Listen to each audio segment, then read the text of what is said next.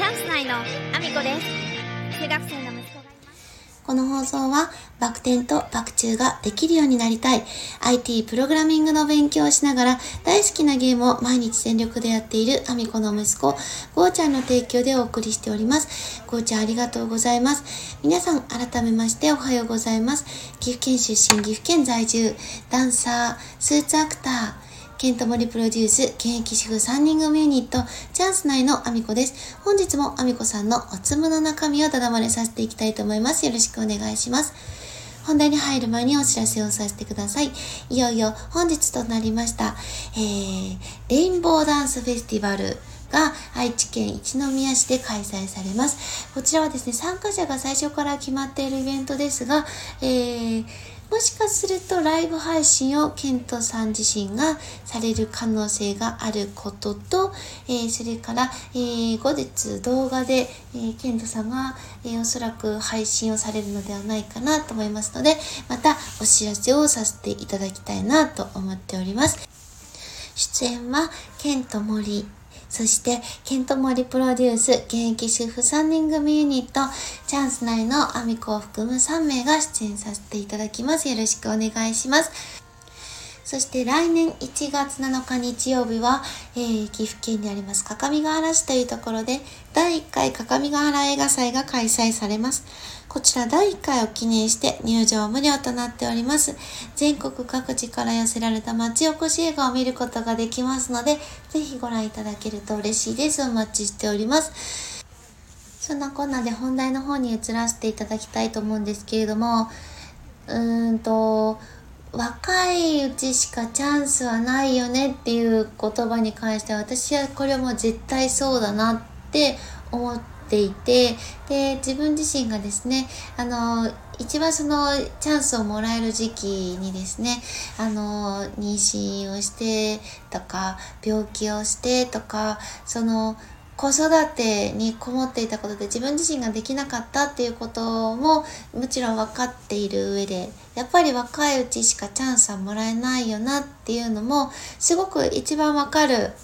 んですよね。で特に女性はあの早いうちに子供を産むかで30代40代になってからあのいろいろ挑戦をして若いうちにしかもらえないチャンスをもらってから産むか。でもあのすごくそのタイミングに関して出産は特にですけどすっごくすっごくあの悩むところが多いのも確かでで社会がももともとやっぱり男性のあの男性向けという言い方ではないんですけど男性がもともとやっぱり仕切っていた社会の中に女性が入っているという状態なのでもう仕組み自体が女性に向いていない状態っていうことはもう明らかだとは思うんですよね。それを、まあ、踏まえた状態でというかそれはもうちょっと別前提としてあの女性はあのやっぱり男性よりもそのタイミングについて別のことも悩まなければいけないよねっていうのもあるけれども今日はちょっとそれを置いておいてあのまあ私が職場の中を見ていて感じていることであの、まあ、若いうちしかチャンスはもらえないよねっていうのはもうこれは大前提としてあるんですけどただあの若い子たちはそれには気づいていない子の方がまあ、多いわけですよね。どう見てもそうなんです。で、今、その、新入社員で入ってきてる子でですね、あの、まあ、職場はね、その家電量販店なんで、ま、どうしてもですね、その店長の考え方でですね、売りに流れている、売りだけに流れている状態。これは悪い状態とは思ってないんですよ。私は店長も大好きだし、まあ、店長のね、あの、やり方もちょっと下水なと思う時はあるんだけれども、ただ、あの、そこに関してはね、あの、売りに流れていること自体は悪いとは思ってないんだけれども、あの売りだけに走ってしまっていてでその後の状況がその自分自身がもっと成長しなければいけないところ例えばそう接客に関してもそうなんだけれども今若いから許されている。そして入ってきたばかりの新入社員だから許されてきている。これはまあもちろんチャンスでもありますよね。若いから許される。あの始めたばかりまだまだあの若手だから許されるっていうところもこれはチャンスなんですよね。なんだけどもやっぱりそのチャンスを生かしきれていない状態に、まあ、気づくのもやっぱり経験がないからできないんですよね。あのもう少し広い視野で仕事をすると多分気づくんじゃないかなとは思うんですけどおそらくねあの自分で売ることにいっぱいいっぱいになってしまってるからまあ難しいのかなって思うんですけど30代まあ20代の後半もそうですけどえー、30代40代のスタッフにあの与えられている現状どういう状況なのか。あの自分自身が頼っている役職のあのスタッフの子たちがもう30代なんですけどその子たちがあの仕事中どんな状態で仕事をしているのかっていうところに全く目が向いていない状態なんですよね、えー、特に新入社員の子たちっていうのは売り場のメンテナンスとかもね担当がまだついていない子もいるのであの自分自身が例えば挨拶リーダーとかそういうねあの多少のねなんか役割みたいなものは任されてはいるもののただあのこれをやりきらなければいけないとかあの売りながらやらなければいけない作業というものには全く目を向ける必要がない状態。ちょっと声をかければあの役割が果たせるようなものしか渡されていない状態なんですよね。もうこれはあのまだまだ売りに対してあの貪欲に行かなければいけないし経験を積まなければいけない。まずは売るところ。お客様とどう接していくか対峙していくか。お客様にどんな提案ができるか。もうとにかくその新入社員であるうちに吸収してってくださいっていうことで役割を与えられずにいるんだけどもその恵まれた状況に気づいていないというか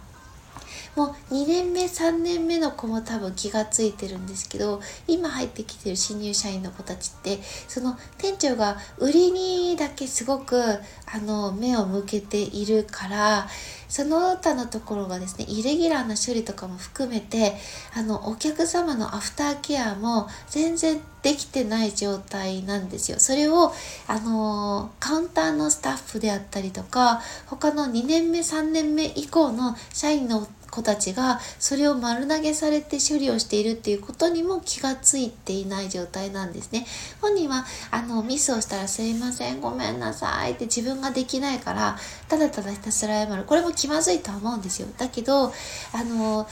その処理をするためにどれだけの時間をあの他のスタッフが割いているかということまでは多分全然分かっていない状態でこれはねあの分かっていないのは仕方のないことではあるんだけれどもそこに目を向けれるか向けれないかでもすっごく大きな差が出てくるなっていうのをちょっと感じていてあの実際にですねミスがあの同じミスを繰り返してるそれが覚えられないっていうこと自体も問題だしそれ以上にお客さんの情報が管理できてないことも問題なんだけどもそれが改善できない。でそれを今あの癖づけていかないといつ癖づけれるんだよっていう風なんですよね。これからどんどんどんどんスタッフがいない中売り場のメンテナンスを任せられ下の子のあのサポートを任せられていく年代に入っていくことが多分分かっていない。で結構ね、それをね、注意喚起を周りがみんな結構知っていて、役職の子たちが一生懸命この状態ではまずいんだよって、お客様の情報はもうあなたしかわからないんだから、最低限の情報はきちんとあの管理できるようにならないと、今できなきゃこれからもっと大変になるよっていうのをずっと忠告されてるんだけども、一向にやっぱりちょっと改善する気配がない。で、これをあのみんながね、注意喚起してるんだけども、うーんまあ本人の能力の問題もあるかもしれないけどもうん一向にうんと成長していく気配がないなっていうのがこれちょっと残念だなって思うような状態になっていて、まあ本人にはね、あの、直接は言ってなくって、やらなきゃダメだよっていう注意喚起しかしてないけれども、あの、1年目の時点で、あの、ある程度そういうところの成長が見られないと、みんなから信頼をされる社員にはなれないよっていうところは、おそらく2年目、3年目以降に、あの、だんだん気づいていくところなのかなと思いながら、ただでも気づけるような気配がないタイプの子がちょっといるので、まあ、ちょっと残念に思っていることとしてちょっとお話をさせていただきました。お客様情報はね、特にですけど、他の部分もね、あの、もっともっと時間がなくなっていて、お客さんにかけれる時間が、あの、短く短縮していって効率よくやっていかなきゃいけないのに、今の時点でそこがまだクリアできていないのはちょっとまずいかなと思うので、ま、ちょっとねあの意識が少しでもできるように、まあ、声がけをしておこうかなと思っておりますということで、えー、そのコーナーでですねコメントのお礼に移らせていただきたいと思いますあーちゃんからいただいております。ありがとうございます。あーちゃんさん、えー、あみこさん、えー、スタイフから聞いてますのん。技術者、貴重な存在丼ね。えー、施工担当行ったり来たり大変ですね。板挟み大変丼ね。ということでコメントありがとうございます。いやー、あのね、結局ですね、立ち会いを施工担当の人が、あのー、結局行くことになって、結果が、あの、翌日になりそうですっていう話を昨日もさせていただいてたんですけども、えっ、ー、と、施工担当が行って、メーカーの技術者が行って、結局、原因が現在分かっていない状態なんですよ。ちょっとこれはね、いやー、どうしようっていう感じですね。施工担当も技術者もどちらもですね、なぜそのトラブルが起きてるか、結局原因が現在突き止めていなくて、まあ、メーカーさんの方でですね、あの、今後対応していくっていう形にはなってるんですけども、えー、技術者の人もですね、路頭に迷ってる状態。まあでも、そのね、板挟みに合うのはね、まあ全然いいんですよ。お客さんがね、困らない状態になることが一番だから全然ね板挟みはあのいいんだけれども解決をしてあげられないってなるとやっぱお客さんにねご迷惑がかかってるのでちょっとそこがね気がかりですがまあでもねあの少しでもねお客さんに良い方向に行けるようにいろいろですねあのスタッフで頑張って動いていこうかなって思ってます。あーちゃんさんありがとうございます。コメント嬉しいですね。嬉しいです。幸せです。ありがとうございます、えー、そんなこんなで私の SNS のフォローよろしくお願いします。Twitter、Instagram、TikTok、YouTube のトスレッツ、それからスタンド FM とボイシーで放送させていただいてます。放送内容別々のものになります。ぜひフォローしてお聞きいただけると嬉しいです。よろしくお願いします。えー、そして概要欄には私が応援させていただいている方のリンクを貼らせていただいております。えー、一つ目はケントモリプロデュース、現役主婦3人組ユニット、えー、チャンス内の AAO という曲をですね、えー、YouTube の動画上げてます。ケントさんのチャンネルで上がってますので、ぜひご覧いただけると嬉しいです。そして、えー、現在西野さんが絶賛制作中、ボトルジョージの撮影風景が、えー、毎日更新されているインスタグラムと、えー、動画で定点カメラや、え撮影風景が、えご覧いただける西野さんのチャンネル、えこちらボトルジョージ専用のチャンネルがございますので、ぜひご覧いただけると嬉しいです。そして、え3つ目じゃないですね、4つ目、5つ目は、え教えて森次先生、インフルエンサーと学ぶ資産運用勉強会